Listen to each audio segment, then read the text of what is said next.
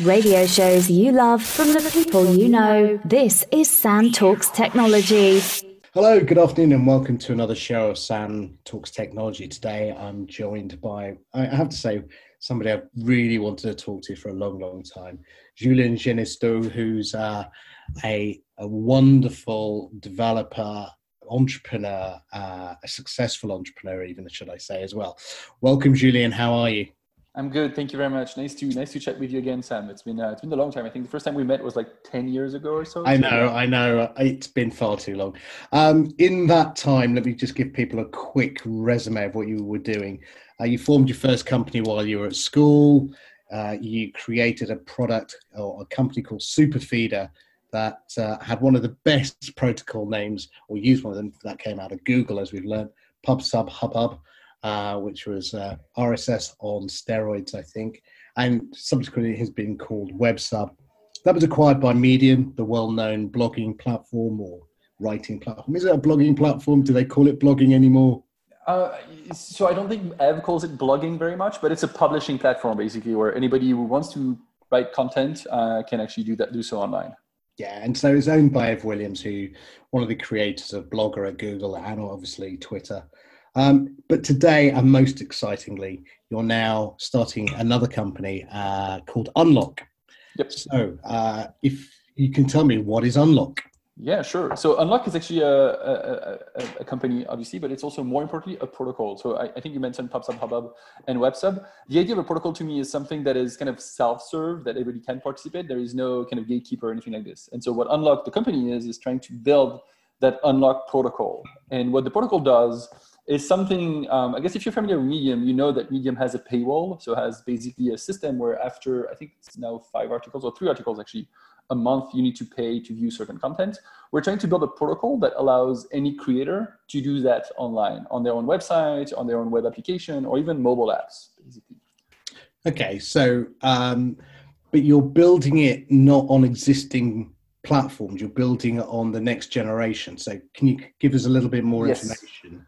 So the reason why so you, when I, when I describe what, what, what unlock does you might be thinking well medium does that and there's actually a ton of apps that do this already right? Uh, and that, that would be right. The challenge though is that each of these apps acts as kind of a, a unique silo. My medium subscription belongs to medium basically sits in the medium database right? And so it means that it's not programmable it's not something that i can easily uh, cancel, or I mean, Medium is actually fairly easy to cancel, but like there's a bunch of online subscription. Wall Street Journal is very famous for this. You have to call them to cancel, right? So the fact that it sits on their database means, means that it's actually not very uh, user friendly, but also not developer friendly. It means that it, I cannot, as a developer, build on top of this. And there's a ton of things that we can build on top of memberships and subscription, but we'll go, come back to this later. Uh, we decided that if we're building something that is kind of web scale and for the web in general, we need to build it in a way that is permissionless and kind of um, um, uh, unstoppable in that way where nobody can say hey no no no i don't want you to charge for your content you should go away uh, and so that's the reason why we decided to build on um, the ethereum platform on blockchain technology basically okay so it's a blockchain platform it's the ethereum wallet and basically it's a protocol that sits on top of that Yes, exactly. It's a protocol that sits inside of the Ethereum blockchain uh, using smart contracts that are uh, deployed completely in the open. So you can actually check all of the source code. Um, and the way I, I, tell people to think about this is like Ethereum is really, uh, I mean, one of the analogies that is being used all the time is kind of a world computer, right? It's a computer that runs across the world. Uh, and a lock, which is kind of the paywall that you would deploy as a creator, is your own app on that world computer, if you think about this. So you have a mobile device, you have a bunch of apps. Here we help people, we help creators deploy their own app on the mobile, on the mobile, on the, sorry, the world computer. Okay, so content can be anything. Can be music, could be video, could be a blog, could be yes. anything really. Yep, exactly. The idea is that um, that pattern of unlocking content is actually something that is that way that goes way back, right? You think even like unlocking software. Uh, I'm sure you remember the 90s, but like we could purchase Windows 98 and you'd put the CD-ROM into your into your player, and at some point you'd have to type this stupidly long key to unlock the software to actually say, yeah. "Hey, actually purchase this uh, from a real Microsoft reseller uh, and not download this from, from the web. And that key unlocked the software. So that pattern is obviously the same thing as you have today when you go to Wall Street Journal or, or New York Times, or uh, I'm sure in the UK there's a bunch of newspapers that have paywalls as yeah. well. You have to identify yourself and purchase a key basically to access the content. You might not be typing that key because you have a user account there, but that's the same idea basically. And so that pattern is everywhere these days online. If you think about Netflix, it's obviously a membership that you access to. Medium we just talked about, uh, but even like software platforms like uh, Photoshop's, Photoshop, sorry, Adobe's uh, Creative Suite is uh, a membership that you unlock on a monthly basis. I think it's fifty dollars a month um, at this point. Um, GitHub, if you're a developer, you can unlock features uh, and you pay this um, this thing. So that idea of unlocking is a pattern that you find everywhere around the web, um, and that's what we're trying to kind of take the pattern and make it kind of a standard protocol yeah. for everybody else to use. The, the metaphor is very good, and the name matches the metaphor. So, yep. well done. Congratulations. That's going Thank to make life a lot easier for people to understand. Now, the, the, bit I'm struggling with is what do I need? So, let's say you've got uh, a piece of content that I want to access Yep. What do I need to do today as a consumer in order to access that content? Um, do I have to download my Ethereum wallet? Do I have to give you Bitcoin? Do I have to do all these things? Yes. Okay, uh, so yeah. I'm not I'm not so, being so not, okay. Good. Not all of these things, but some of these things, and hopefully less and less of these things. That's actually okay. what of the thing that we're aiming for. So at this point, you're right. If you if you go to um, you can go to our blog actually unlock-protocol.com slash blog. You'll see that there is at the bottom of the of the site a bar that tells you that invites you to become a member. And if you become a member, you can leave comments. You can read some specific posts that you've written. Right. There's a bunch of other sites that use this, but let, us let's, let's take that as an example. Uh, now, to be able to unlock the blog, as we call it, uh, you would need you're right an Ethereum wallet.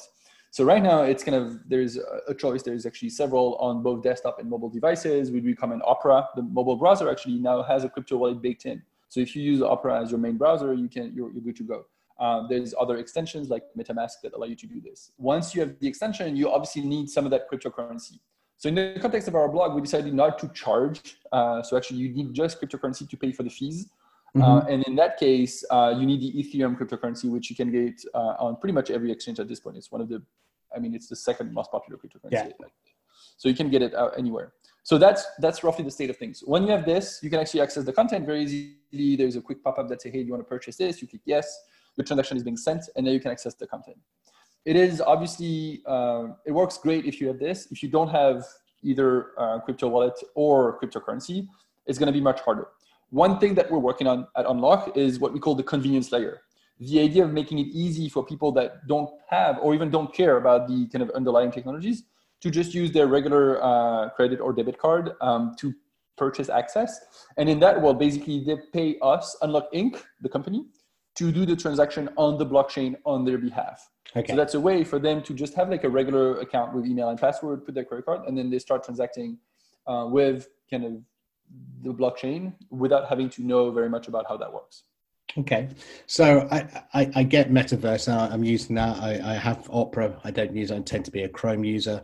Um, so okay, it's great that you've got working models out there. As a developer, stroke content owner, stroke provider, what do I need to do? So similar. Uh, basically, you would need to uh, have that crypto wallet uh, already because the fact is, even though we take payments in credit card from consumers, you will, no matter what, get paid in cryptocurrencies. So that's actually something that there's no shortcut around. You need to have your own wallet. And you, okay. once you have your own wallet, you would go to unlock-protocol.com and then we would help you deploy what we call your lock, which is that, that app that I mentioned earlier, right? Like this instance of, of an application that is just yours that represents basically your membership right? The fact that you would charge people for this. When you do so, you decide of the price that people pay. So it's any amount and also any currency. So we didn't go very deep in, in this, but like Ethereum as a blockchain has the main native currency called Ether. Mm-hmm. And then there's a ton of what are called ERC20. So they're like a standard for other currencies that are built inside of the Ethereum blockchain. And so there's, for example, uh, one of the most popular ones is called DAI, and it's what we call a stable coin. So it's a currency whose uh, value is pegged to the US dollar. So as a lock owner, you could decide to charge people in that stable coin rather than the fluctuating ether, right? So you would pick the price, the currency, obviously, the number of keys. So I don't know that makes a ton of sense for a lot of creators uh, that we're thinking about, but you could say, hey, I only want to sell 100 memberships. That would make sense in the context of having multiple plans. You can say, hey, I've got a friends and family plan that is kind of cheaper and only a limited amount. And then if you're not friends and family, you're going to pay the larger, uh, I mean, you're going to pay a larger price for a different membership, right? So number of keys and the duration of each of these keys. So when people become a member, they become member for a certain duration. So it could be a month, a week, uh, a day, whatever. Um, and so in that case, you decide how long that membership is. There's a bunch of other characteristics that are kind of uh, less kind of uh, mainstream, uh, but that's roughly the thing: the price, the currency, the duration, the number of keys. Uh, once you once you pick these things, that smart contract is deployed for you on the Ethereum chain, and then you have the address of the smart contract.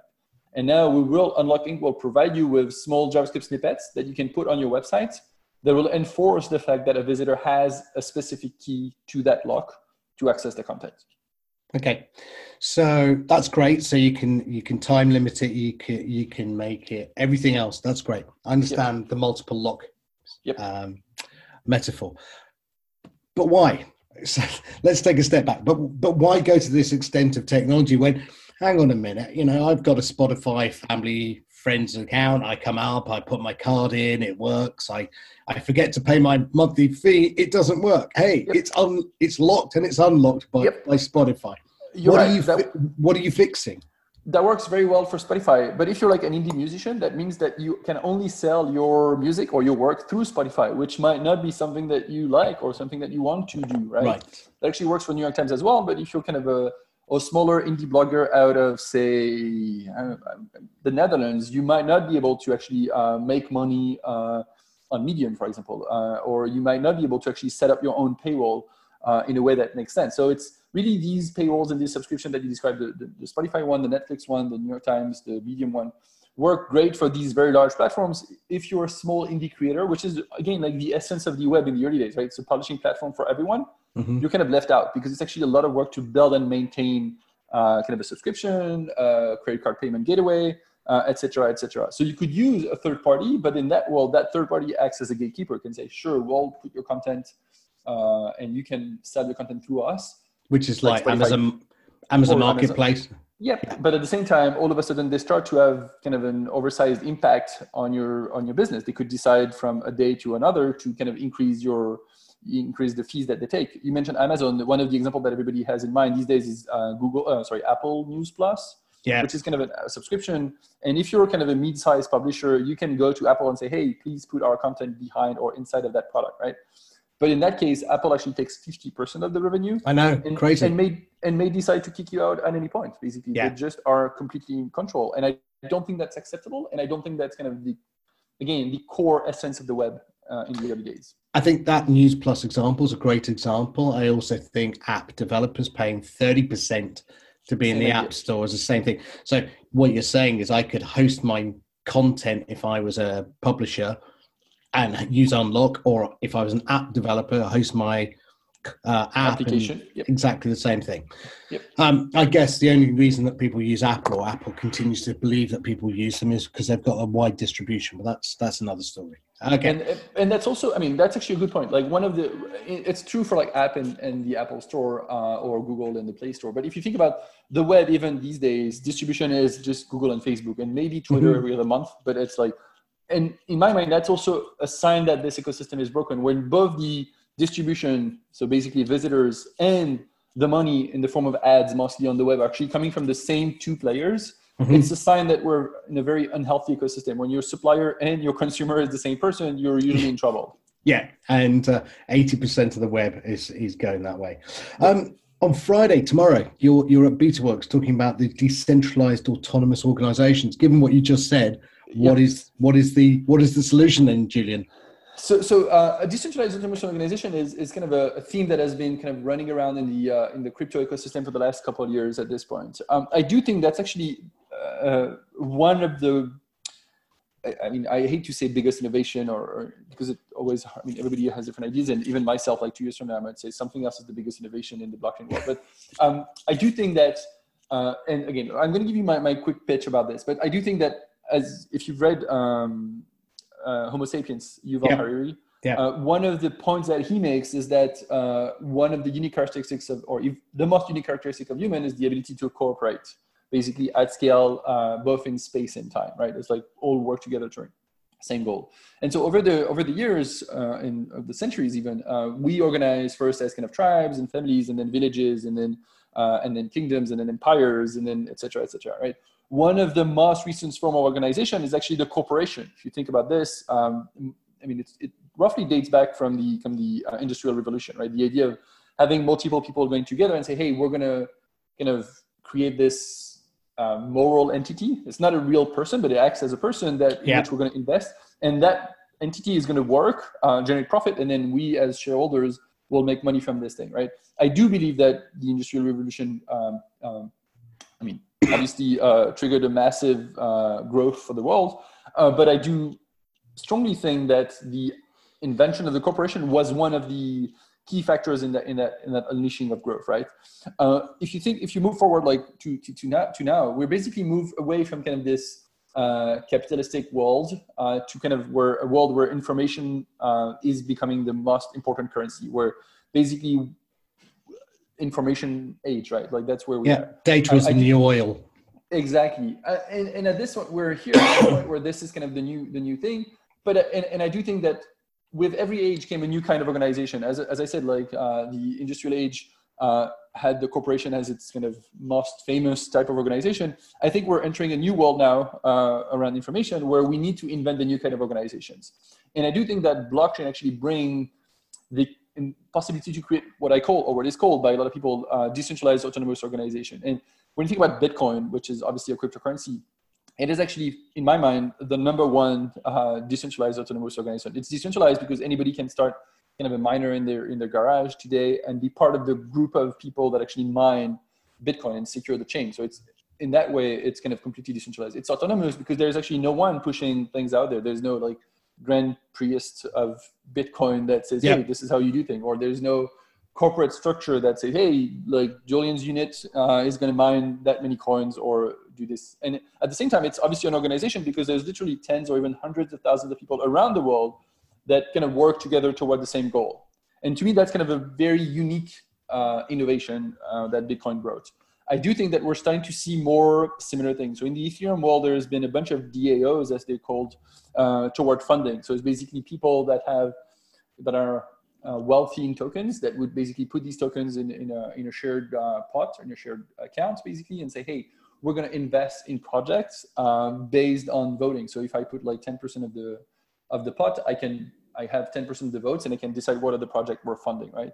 We're also seeing another type of DAOs in the form of uh, token curated registries. So I don't know if that's something that you've heard of or, or that your uh, audience is familiar with, but basically it's the idea that there's a ton of things uh, outside of us or, or in the physical world or even like online that are about kind of um, curating lists, right? So if you think about the, the top restaurants in London, there is Yelp. I don't know if Yelp is popular. In yep. Yeah. Yelp. Yelp yeah. that actually curates this, right? At this point, that list is completely curated by Yelp. They have algorithms. They have people and decide, like, we'll put this guy in first or this uh, French restaurant second, and it's completely opaque, right? It's kind of a strange world because that information is critical to a lot of businesses, uh, obviously these restaurants, but also to a lot of people that just rely on like this recommendation to pick the best restaurants. Um, the idea of token curated registries is that that kind of list could actually be created by the very member of the group, so people that are both restaurants or consumers. And so basically, and I'm not going to go too much into details here, but that's a way to kind of organize these lists with economic incentives so that people actually just do the work of saying, hey, this restaurant is actually better than this one in a fully permissionless and kind of autonomous way. We need that in podcasting, by the way. Podcast. I mean, if you think about like a search, engine is this in some way, right? Or could be this. Like the top yes. results for for for any kind of search could be. I mean, is a created list at this point and created by Google mostly or some other search engine if you're using another one like I do. But basically, that small set of results is a list that could be created by people that know best. Like if I'm looking for, again, like a trip to France, I should be able to see a list and knowing that the person who contributed that list are the most knowledgeable person, not the best at doing SEO. Right, exactly. That, um, and that that's the critical key. Yes. So, um, interestingly enough, um, I sort of not to, I, I've never called it decentralized autonomous organizations, but there is a Nobel Peace Prize winner called Roland Coase. And in 1937, he wrote about uh, the uh, diminishing law of firms. And diminishing law of firms is fundamentally the counter to what you said the corporation is. It is the, the corporation grew. Um, we had famous economic books about the economies of scale and all that rubbish that we had to deal with. Yep. And then uh, obviously the web broke that model. But he wrote in 1937 that the idea is that you should outsource at the point where the transactional cost is cheaper externally than internally. That's right. Yep. And and so we are beginning to see, as you call de- decentralized, maybe it's not so much autonomous, but decentralized organizations. We have had that now for a while. I mean, um, but the autonomous part would be interesting because we've got the other, we've got the other side of the. It's okay. It's a daughter. Uh, it's one of those joys of uh, sometimes having children home. Working from home. Yep.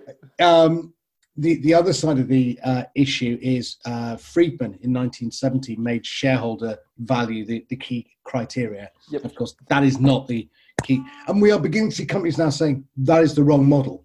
Yep. So it's interesting to see. I, I, I would love to see what new corporate models are. Corporate 2.0, whatever it's going to be, has to exist. And you think that's going to be through the blockchain, through decentralization yeah. of content and everything else? yeah i don't know that it's still going to be called corporation and maybe it will but it's it's the idea and again um, blockchain may be kind of a step too far in the specificity of the of the architecture but it's going to be a system where as an individual i can decide to be part of and being paid by the system not by other people that are themselves part of the system for the work that i contribute and so again like taking the example of bitcoin for me is is a, is probably one of the best examples like I can decide today to go purchase some computer online that is not even specific to Bitcoin, even though I would not make a lot of money, but mm-hmm. and then plug that into uh, an electric plug at my place and decide that it's an arbitrage that I want to make. So it's like, oh, I'm, I'm going to invest in that hardware, pay for energy for electricity, and then be paid in Bitcoin. I'm not being paid in dollars. I'm being paid in the currency of this of the of the system of the DAO, right?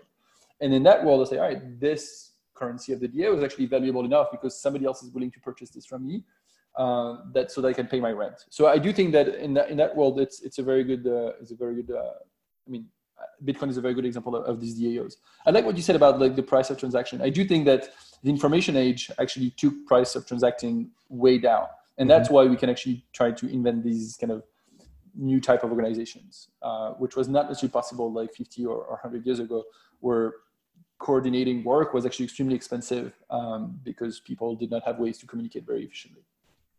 So, one question I, I want to ask you, because you, you probably know the, the, the best answer, is uh, Libra. Yep. Our friends at Facebook. Our friends um, at Facebook. Now, when it first came out, I, I, looked at it and I went, "Oh, okay. There's, there's there's two sides to this coin. One, well, multiple sides. One, one. I like the idea of Libra as a concept because going back to the fact that if I read your articles on Medium, I can give you the best I can give you as a clap, which won't pay your rent strangely. Um, I mean, so yeah.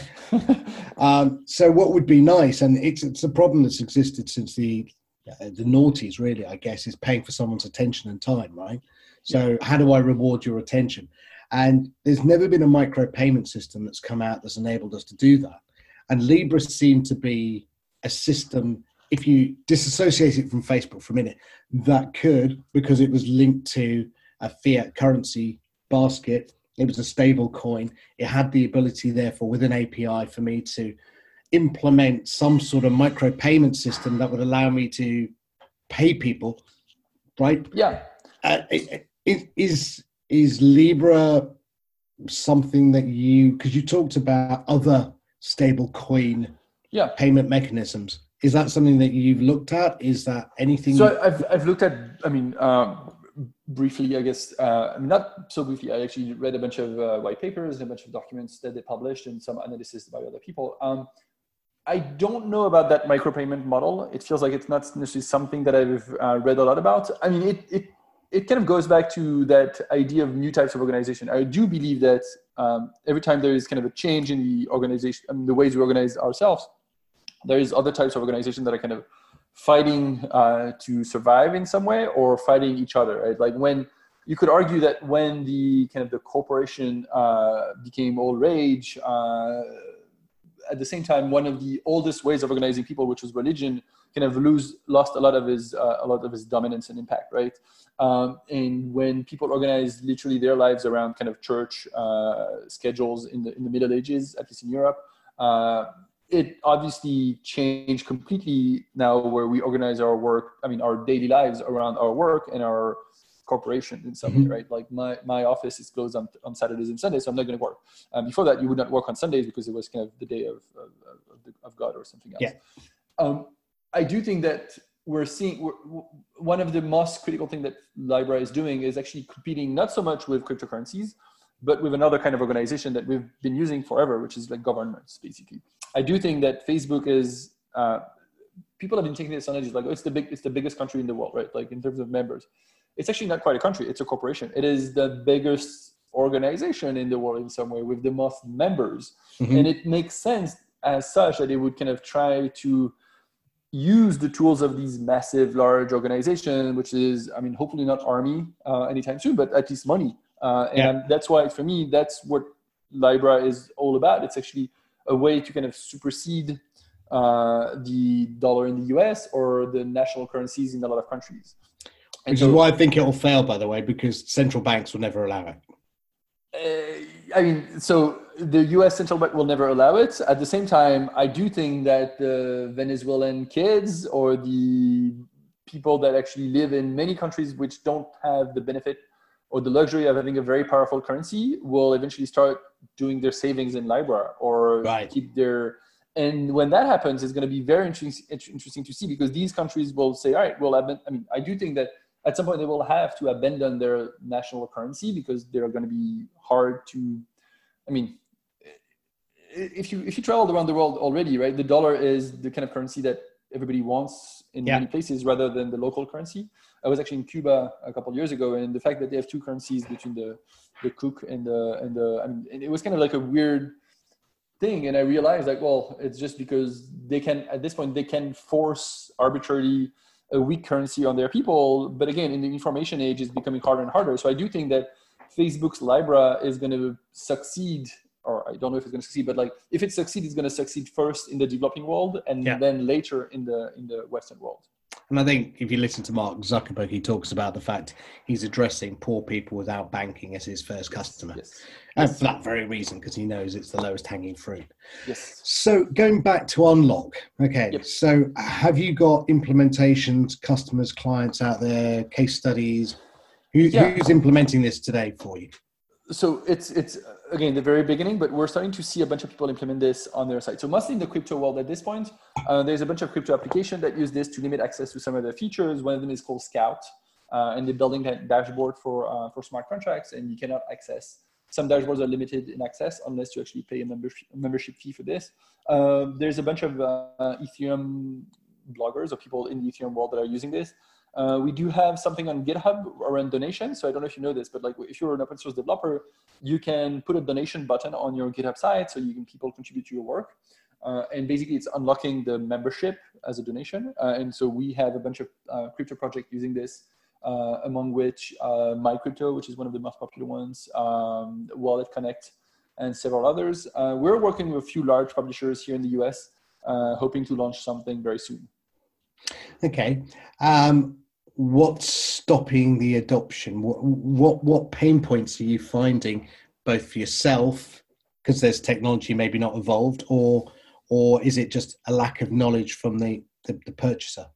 Oh, it's, I think by far at this point, the challenge is around user experience, right? It's still, as you said earlier, right? You need a wallet, you need cryptocurrency, and that's kind of complicated. So we're working on these things that I described earlier with uh, what we call user accounts, which allow people to have just an account with their email, password, and credit card rather than set up cryptocurrency accounts. So that's to me the number one friction, and that's something that we're working on.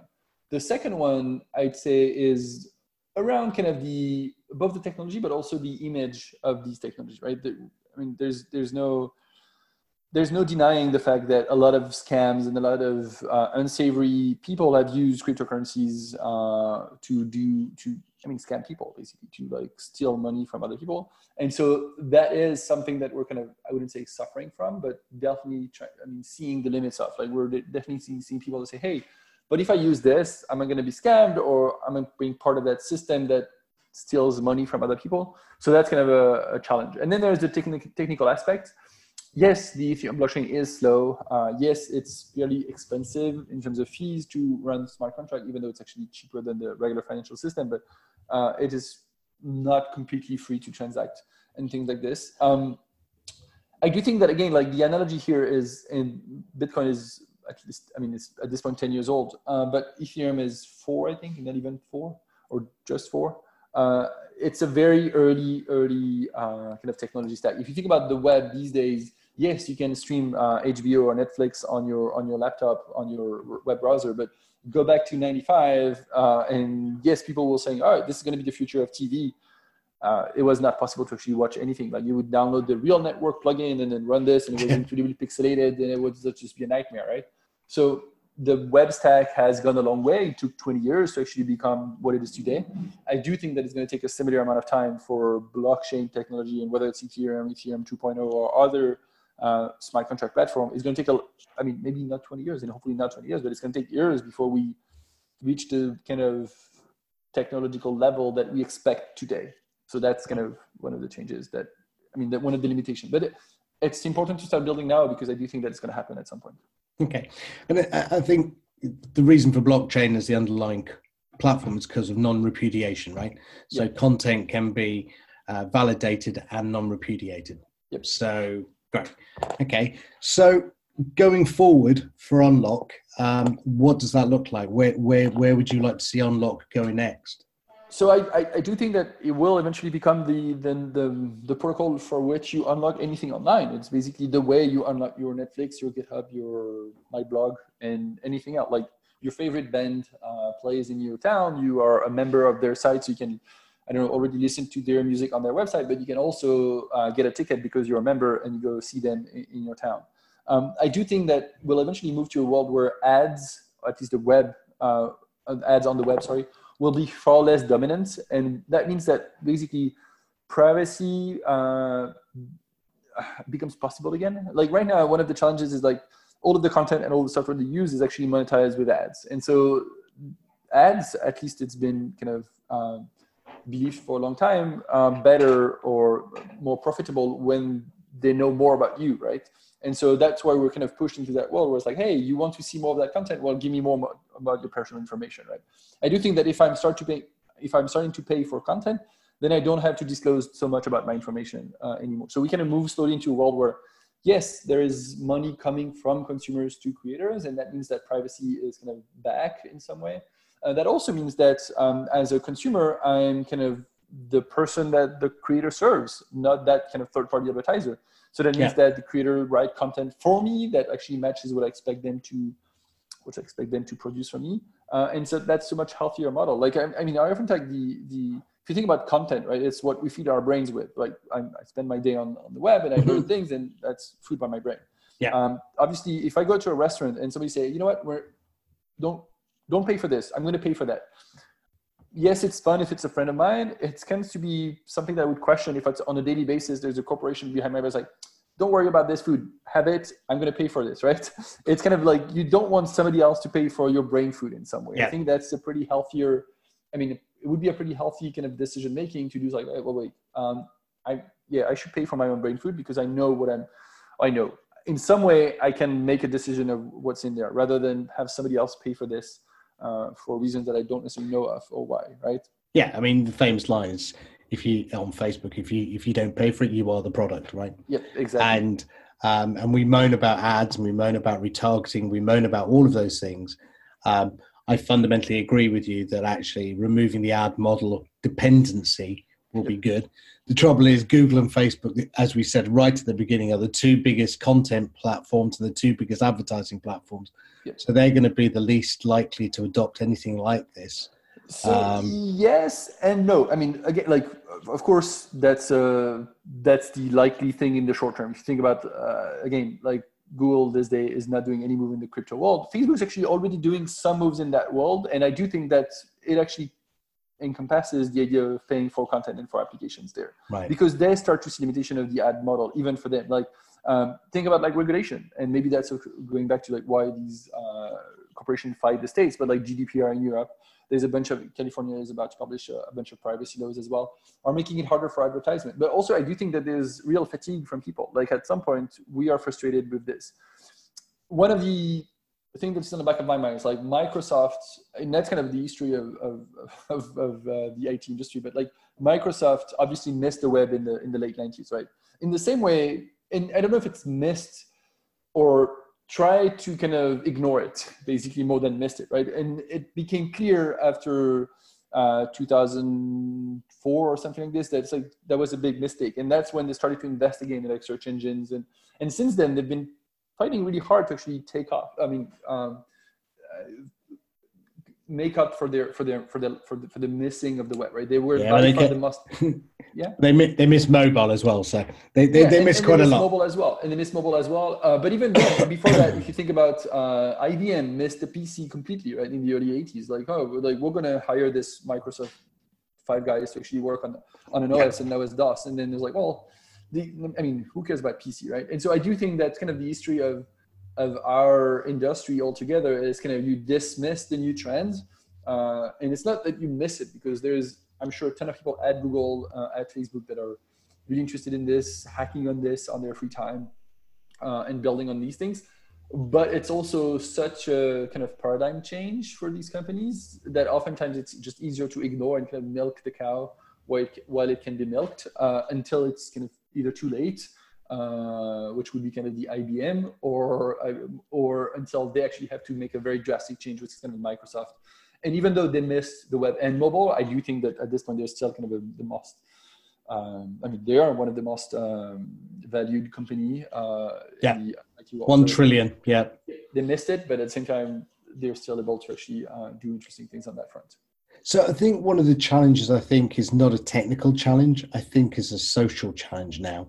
Um, people have been taught and grown up on the web to get stuff for free, right? From the early days of Napster to just blogging for free or whatever, whatever. And I, I am beginning to see more of a move back towards paying for stuff. Yeah. You know, as you said right at the beginning, you know, you got your Windows 98, you downloaded it, or you, well, you didn't download it, you got a CD, you'd paid for it, uh, and then you put your code in. Um, and we went away from that to the free world and we are beginning to i mean i am certainly paying so i pay for medium because i want to read the quality content because there's there's a there's a dearth of rubbish out there and i really want to get to some higher quality um, so i'm i'm making that subjective choice already to go and pay yep. so and i already pay for subscription services like spotify so my, my model of payment is coming back to me my, my yep. i'm being retaught so i can see unlock you know hitting that curve of where people are saying actually i want to control more of my content and actually own more of the profit because yeah. the gatekeepers are no longer the uh, people and so, and so, you're right. so I mean, I like that you take Napster example, and then earlier we talked about Spotify, right? Like when yeah. Spotify got out, like I think it's like 11 or 12 years ago now. Um, I think I, I, mean I started subscribing in December 2009, so it's almost 10 years that I'm a, a, subscri- uh, a Spotify subscriber. Uh, obviously when I talk to my friends, like, hey, I'm using this thing called Spotify and I'm actually paying for this. They're like, are you nuts? Like basically who's going to pay for music, right? Everybody's using, so it wasn't Napster yet I mean, anymore. At this point it was like BitTorrent and, yeah. and some other uh, kind of peer-to-peer services. And yet at this point, I do think that everybody around me, all of these friends that are mocking me at the time actually subscribe to Spotify because it's just so much more convenient and just works yeah. out of the box, right? So I do think that we're not necessarily closing the free web parenthesis, uh, but we're definitely in a world, as you said earlier, where we're moving back toward like, hey, actually, you know what? I'm going to pay for this because it's a pretty good service. Uh, I like that it's convenient, it's easier, it has the best data, the best content, uh, and so I'm going to pay for this. So I do think we're moving into that world. But I want to go back again to why did we have the free stuff in the middle? I do mm-hmm. think again that was because we didn't have the primitives, we didn't have the ways to actually build easy, uh, I mean, systems for creators to easily charge consumers. Um, I mean, Stripe is wonderful, but Stripe is actually not that old. It's like it's uh, I think 2010 or something, yeah, yeah. right? Um, the the days that we're talking about about the free web actually were before that. Uh, if you think, actually wrote an article, I think uh, very like 2012 or something, where I said the biggest innovation for the free web uh, was actually Stripe at the time. It's like it's a way for anyone to charge for for content. Um, initially, I mean, earlier on the call, you mentioned my very first company was actually a job board for students in France. It still exists, and I created this when I was kind of a in uh, in high school, uh, and and I wanted to charge, but it wasn't I mean, impossible. I, I had no tools in 2000, I mean, 99 and 2000 and 2001 to actually charge with credit card. I would have to go to my bank and say, hey, please let me do this. And I remember getting like quotes for this, and it was outrageously expensive yeah. upfront to set up. And then the UI was completely clunky. You would go to their, I mean, the consumer would have to go to their website and have this very broken UI, just a white page with a credit card form filled in the middle and a, and a very bad GIF of their logo. it was like, what, what kind of experience is that? Like, it's even if I know that it's safe. I don't want to put my card in there because it feels like I'm going to be I'm going to be mugged tomorrow. Right? Yeah. so it's we didn't have that in the early days of the web. So again, like the from if you think about like say 95 to 2010, maybe 15, it was really really hard to charge for stuff online in a way that was kind of easy, convenient, and make you feel like you're actually paying for something um, without taking too much risks. Uh, and that's the reason why we have the that area of like completely free content because it was just more convenient. I mean, yeah. uh, Steve Jobs actually made that pretty clear. It's like, hey, people don't pay for music, not because uh, they don't want to, but because it's just too freaking hard. And it's just yeah. like these DRM stuff is kind of nonsense. And so if we provide a good, easy experience, everybody will pay, I mean, 10 bucks or whatever that is for their online subscription. Again, like, and one of the example that I take all the time is like you go, I mean, I'm in New York, I'm sure London prices are pretty much the same, but you go down the street to your the, the largest coffee chain in the world and you purchase a coffee for like four dollars and you tell me you don't want to give like five for some content that you're going to get for like a month that is amazing what's uh, i mean what's the what's the balance yeah, here right? Exactly. And it's that retraining of the mind. It's just that yeah. that that people's perception of the web is for free. Um, and it's not. And i think you know we, we we're seeing with uh, you know amazon prime and uh, apple plus you know everyone's beginning this subscribe in fact i think i think somebody said now the internet model isn't a transactional model it's a subscription model. Because if you yeah. can move people away from the singular tr- transaction to a multiple subscription for life or at least for as long as you can yep. then um, it's you, much healthier. Yeah it's a much healthier model. Brilliant. And um, so uh, when you've got this up and running and uh, moving the, I, I, can see all the, the, the, the, key early adopters, like the artists, the, the, the publishers, the bloggers. Um, will will Ev do you a favor? Will will will will Ev implement this for you and replace the clap? Uh, or is that him. the one you were talking about that you can't say? No, manager. No, it wasn't the one that I was talking about that I can't say. Uh, and and so I've already pitched that idea to Ev. Um, for now, we're not working on anything, but I do hope that at some point we will. Um, yeah. And I'm not saying necessarily replace your existing kind of uh, clap system because I think it's actually a pretty good system. It's, it's fine. I mean, it, it, has pros and cons, but it's actually fine. I do think it should be kind of something that is on top. It's like, hey, if I'm not a member to Medium, or maybe I'm a member to Medium, but that, that content from that guy actually I really or that gal I actually really like, and I want to give them a membership, then you should put a lock on their pages and then allow me to unlock that very specific content. Uh, for me, that kind of makes sense. And then in that world, for Medium as the platform, um, since I'm giving money to the blogger, they could tell the blogger, hey, if you want that service, we're going to charge you like $1 $5, whatever, a fixed amount a month. Uh, that allows you to do this. And for me, that's kind of a healthy approach as a platform to just kind of align incentives like, hey, we're going to provide you the best service, and then you can charge your consumers um, on top of this. That feels like a, again, a, a fair and healthy system. Cool. Julien, thank you very much. It's been fascinating no, learning about Unlock. It's an amazing technology. I'm following it personally. Um, I wish you all the best of luck with it. Um, given your you past success, I have a, a lot of uh, hope for the future. Thank you very much. I really appreciate it. And it, it's good to have this kind of conversation. And thanks for uh, kind of preaching the gospel uh, to all of your listeners. Thanks a lot, Julien. Sam. That show was amazing. To listen again, please visit our website, marlowfm.co.uk, or visit our Facebook group, Sam Talks Technology. And now you can subscribe on iTunes. Never miss a show again. See you next week, same time, same place.